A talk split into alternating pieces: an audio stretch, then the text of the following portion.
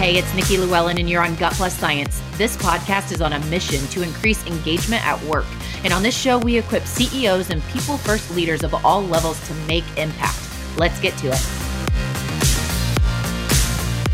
Hey, it's Nikki, and you're on Gut Plus Science. Today, we're doing a throwback actually to our 13th episode, long time ago, with Michael Crafton. And, you know, this year, especially launching our healthcare sub series, there's so much of a message especially in healthcare, about the patient outcomes or family experience in healthcare being so directly correlated to how engaged employees are.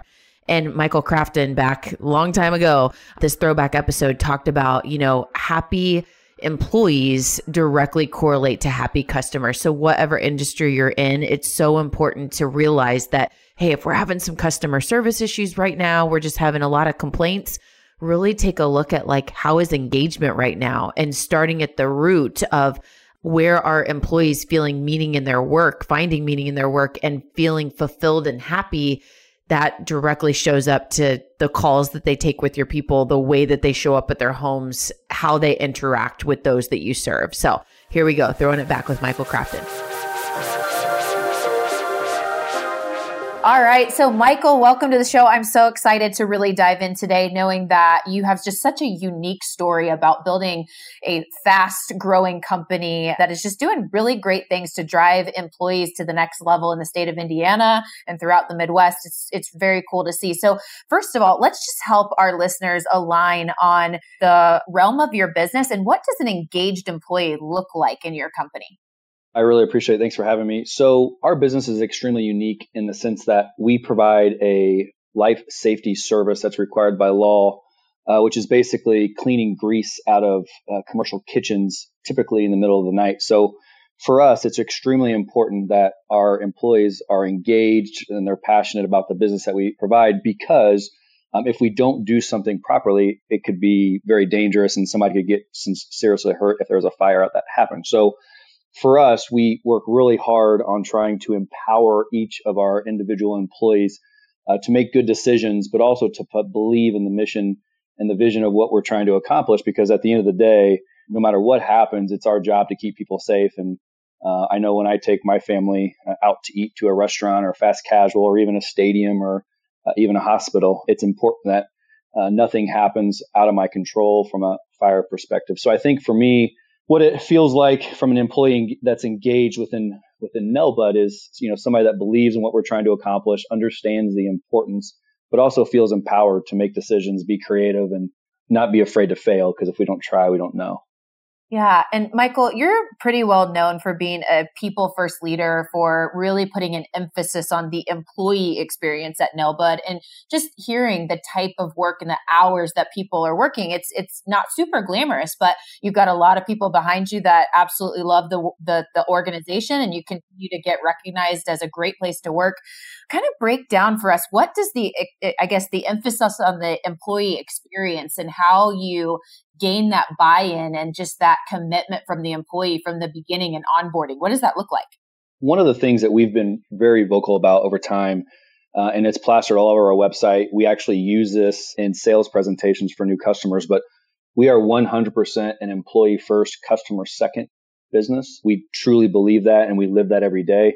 And what that means to us, and I think why people kind of rally behind that is because I believe that if we take care of our own uh, and we make sure that the team is is properly cared for and they have the right equipment and they're properly trained and, de- and developed and paid appropriately, they're going to do everything they possibly can to make sure that the customer is taken care of naturally.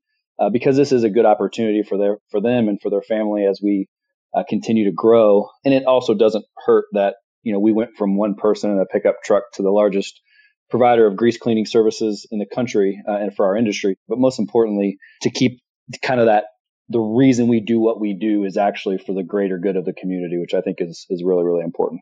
So my question is going to kind of go in this direction of your growth. You guys have have grown immensely over the past years, and there's been a lot of acquisitions that have taken place. And so in those efforts, you're you're bringing together diverse groups of people that aren't used to working together. Kind of speak into the greatest failure turned lesson in this acquisition process. One of the things that nobody teaches you in school or kind of you know, no, nothing, nothing that's ever talked about is when a merger or an acquisition takes place, or somebody does a capital raise, or they get funding from a private equity firm. Uh, nobody really ever talks about integrating the cultures of the businesses that are being bought and sold. It's typically how do we how do we drive top line and how does that affect the bottom line and you know all the stuff in between, you know the assets and the balance sheet. Uh, that's really hundred percent of the focus. But I think that what's missed and where we kind of missed when we did our um, really big merger back in 2015 is we didn't pay any attention or even plan out how to integrate the cultures. Um, and I'm not talking about like safety manuals and employee handbooks and benefits. I'm talking about just how everyone interacts and creating one vision statement, one mission statement, one set of core values, um, and kind of one kind of marching order forward kind of a funny story. Uh, in January of 2015, we did a merger. It was actually the biggest merger we've ever done with a really large company on the East Coast based out of Atlantic City, which actually was called Nelbud. Is where we get our name to this day.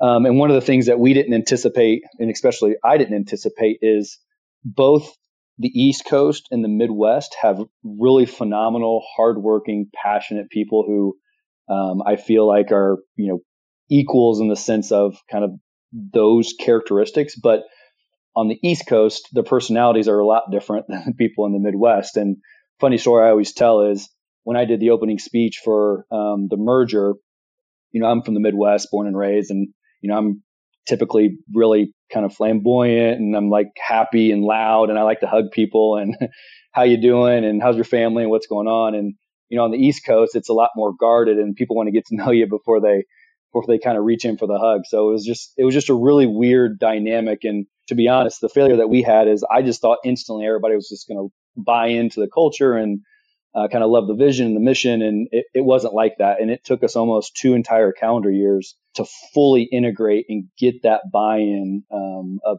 especially the core values, which are in my opinion the most important, uh, before we were able to kind of take that next step. And those first two years were very rocky. We went through a really unique time not that we performed poorly, we just didn't hit the growth targets that we had set for ourselves pre-merger. And I think that a lot of it had to do with it was 100% the culture.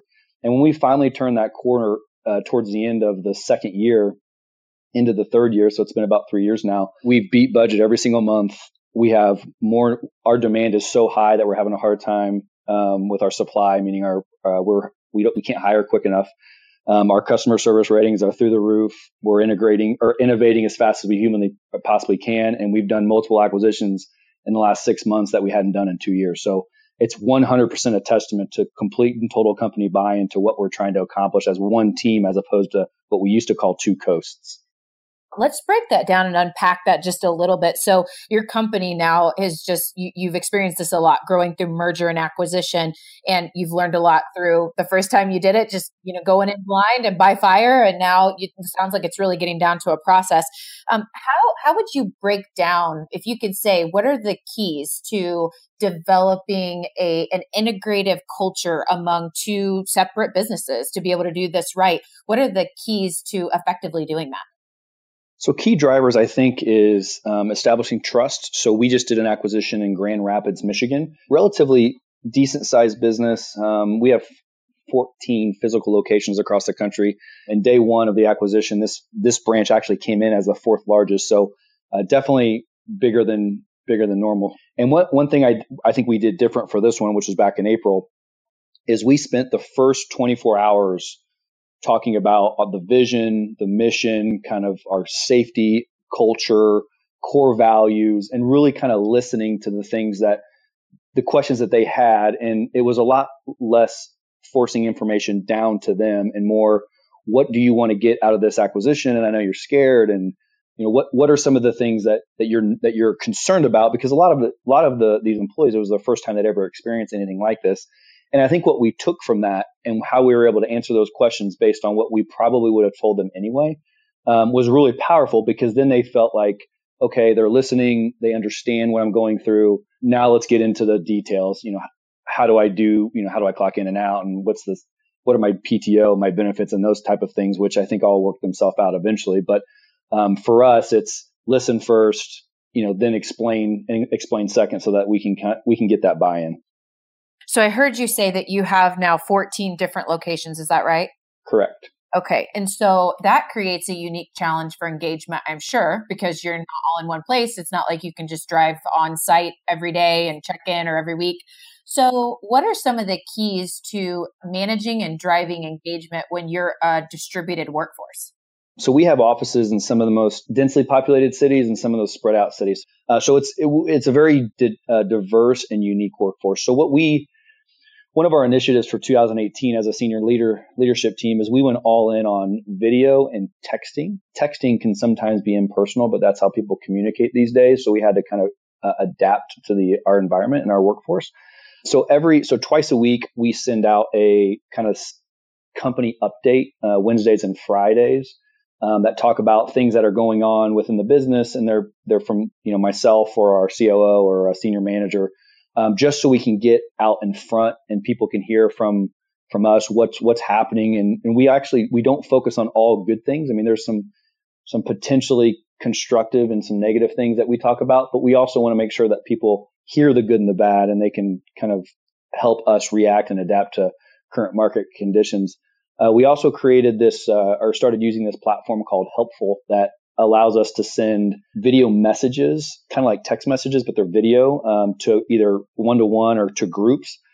So we have groups set up all over the company, like you know our area managers have a group and our technicians have a group, and then we have these kind of random groups where you can actually send out messages and how's everybody feeling today, and then they'll respond. And it's actually a really great interactive platform that allows us to reach out and touch people that might not normally kind of get that interaction. Uh, for example, you know if we do if if I get when that somebody did a really great uh, cleaning in our Boston market, for example. Well, those people work nights. I'm in Indiana, Indianapolis, you know, 10 states away. So I'll send a quick helpful message to him, to him or her that just says, Hey, I, I heard through your manager that you did a really great job at XYZ. I'm really proud of you. Keep up the good work. It's people like you that make us great. The good news is, is they'll get that when they wake up. They'll get to see me talking and it's not necessarily about me, but a manager talking uh, and that kind of makes people feel better than just getting a card in the mail or, or a quick email that's relatively impersonal. And so, um, my next question is going to go down the path of data. And how do you leverage data currently or employee feedback to you know help gain some data to be able to make decisions about the business? Is there are there any keys or ways that you're that you're doing that currently? I may or may not have been accused of being survey happy, so, because I I absolutely love hearing how people are feeling and thinking.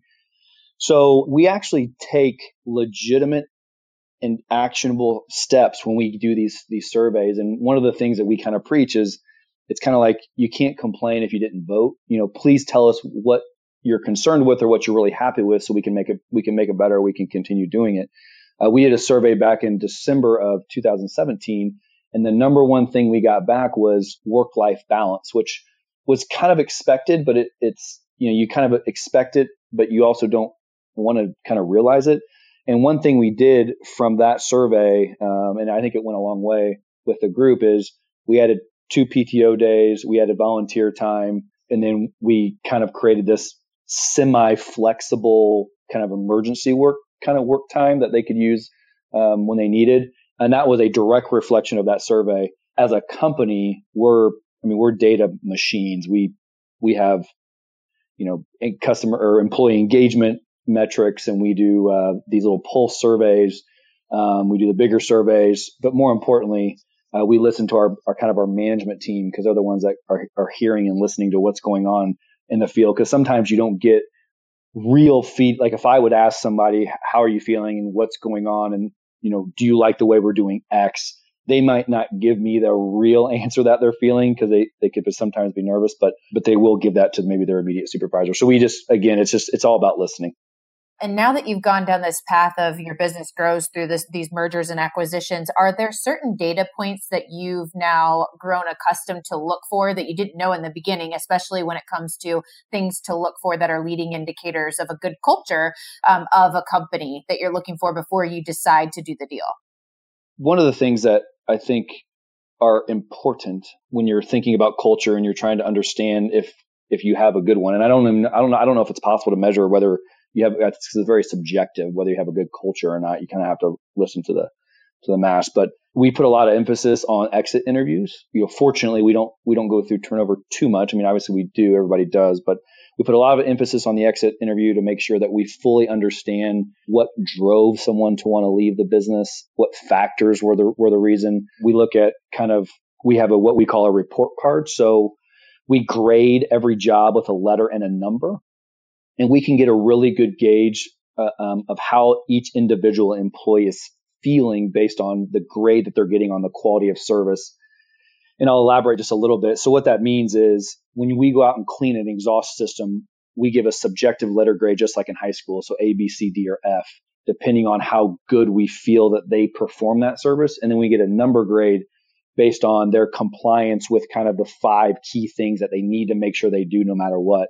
And obviously the, the goal is an A and a five because that means you just did a really great job and you kick butt. But when we start to see scores slip down into the C and the three range, something isn't right. And it's not always that they're not good at what they do because we train people very well.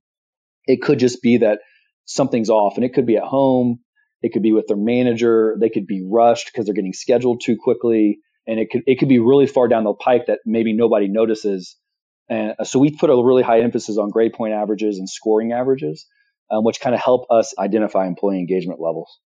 So I know we've talked about how your main focus in the business is all about employees being number one. And most people that we talk to that are leading businesses and HR departments are just overwhelmed with a long list of things to do to continue to make this business uh, thrive and retain employees and, you know, keep the employee experience high. How do you prioritize your focus when it comes to like your internal resources and where your leaders are going to spend their time when it comes to employee initiatives? So we actually today conclude earlier today we concluded our director of operations conference here in Indianapolis for all of our directors across the across the country and the closing speech that I gave was that we need to stop focusing so much on financial metrics and focus more on how do we continue retaining and recruiting top talent. We have a similar problem I think that most growing businesses have in this current environment in the country um, where we have a very high demand and very low supply, meaning we're outselling the amount of people that we have to actually perform services in a good way. I mean, we're able to kind of keep up, but we have 68 open positions on our website right now, and that's probably about half of what we really need. So I challenged our directors to then challenge the people that work in their departments um, to focus on kind of the old, you know, what not what can your country do for you, but what you can you do for your country about surrounding employee engagement. So don't ask your branch managers um, how much revenue they did yesterday and what their daily run rate is over the over the last you know 60 days. Ask them, you know, were there any job complaints and were the job complaints as a result of somebody missing work or being late too many times or you know how many employees did you talk to yesterday? Because all the other things will fall into line if we can just continue that employees first, customer second engagement. So I feel like I don't want to pretend like it's 100% of our senior managers' time is focused on engagement. Um, but I can tell you that every decision, every conversation, every meeting is focused around not only those core values, but how our financial numbers were affected by our employee engagement. And it sounds like based on where the world is today and many, whatever reasons, right? The, the, there's a huge challenge out there to find that talent, right? There's a big gap and you've got 68 positions listed and many more available.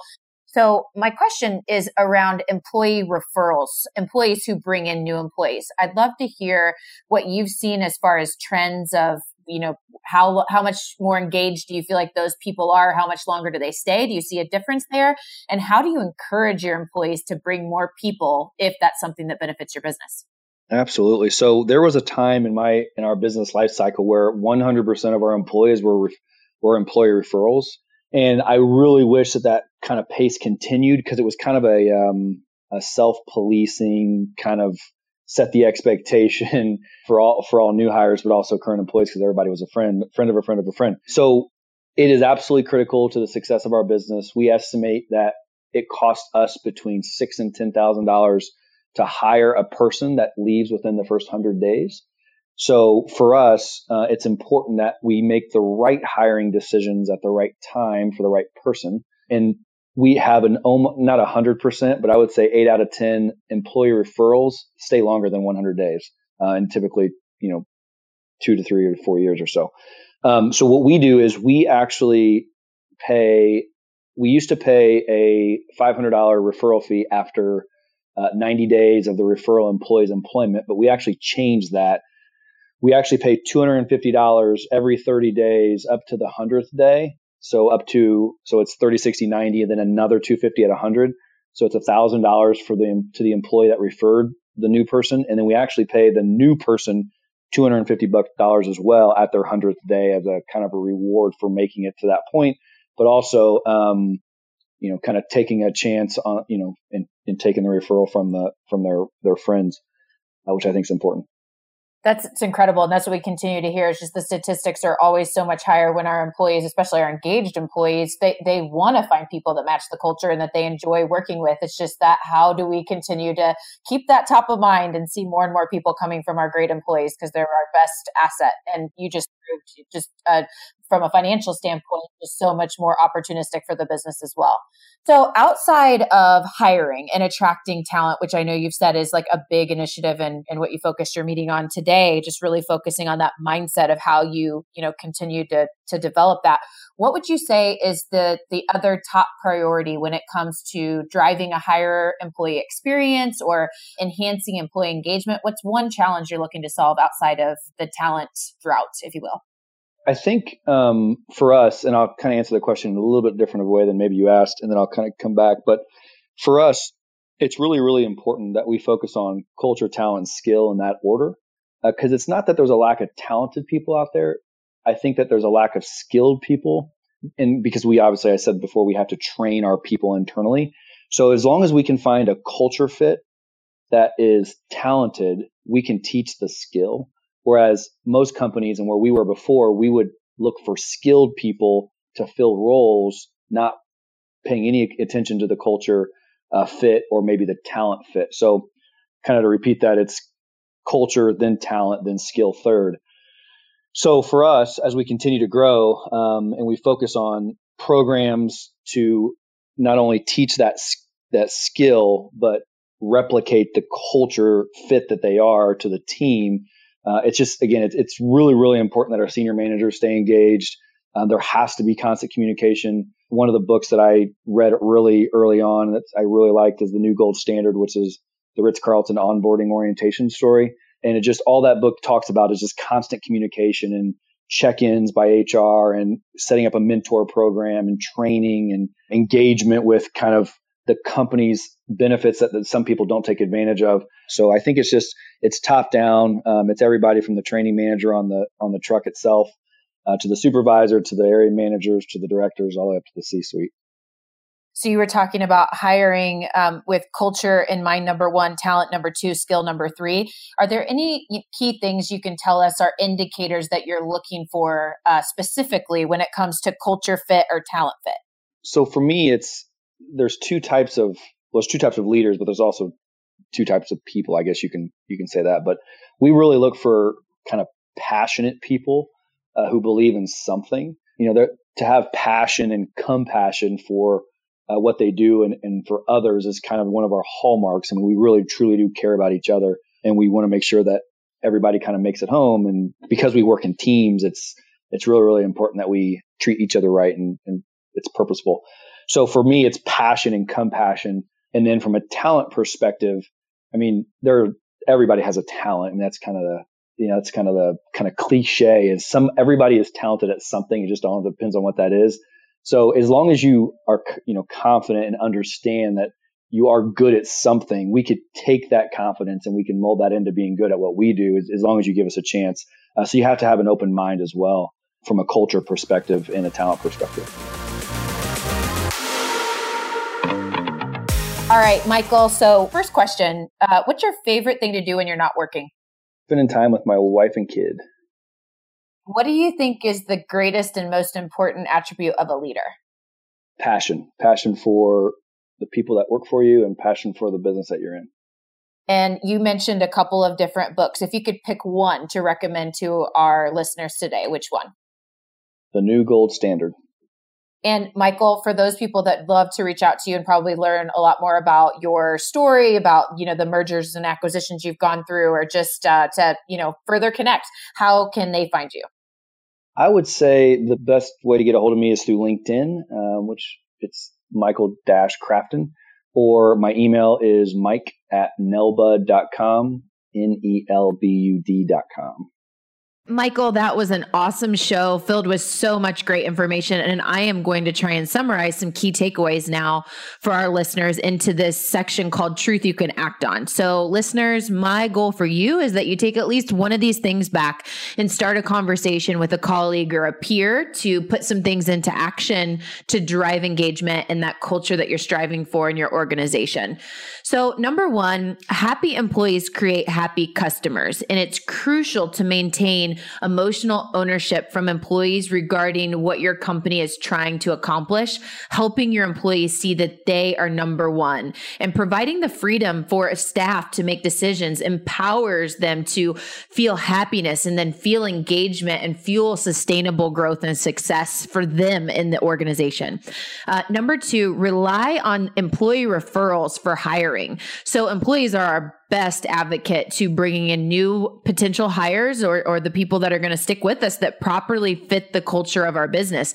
It's incredibly expensive to hire to lose new hires quickly and we can save time and money by relying on our strongest brand advocates which are our engaged employees to help us in this process so figure out some kind of an incentive that's strategic to help the, get them engaged in the referral uh, process of bringing in new staff uh, number three, dynamic company culture must adapt. So the needs and wants of staff are ever changing, like every day. So develop an array of creative benefits, providing constant opportunities for enhancing communication, fostering mentorship and coaching, and developing for professional skills. So above all, actively listen to employees, asking them for feedback, and then staying connected and communicating back to them what you heard and what you're doing to move forward on their suggestions and their their challenges. And number 4, set your priorities. So don't do yourself a disservice by searching for new employees purely based on hard skills. Rethink this idea and assess culture first and uh, talent second and skills third. Focus on individuals who bring energy, charisma, passion, and buy into the goals of the company. That passion will be what um, you can learn and then craft. So, with all of that, I hope you can take these back and implement new changes and drive the ball forward on engagement in your organization. And we'll see you next next week.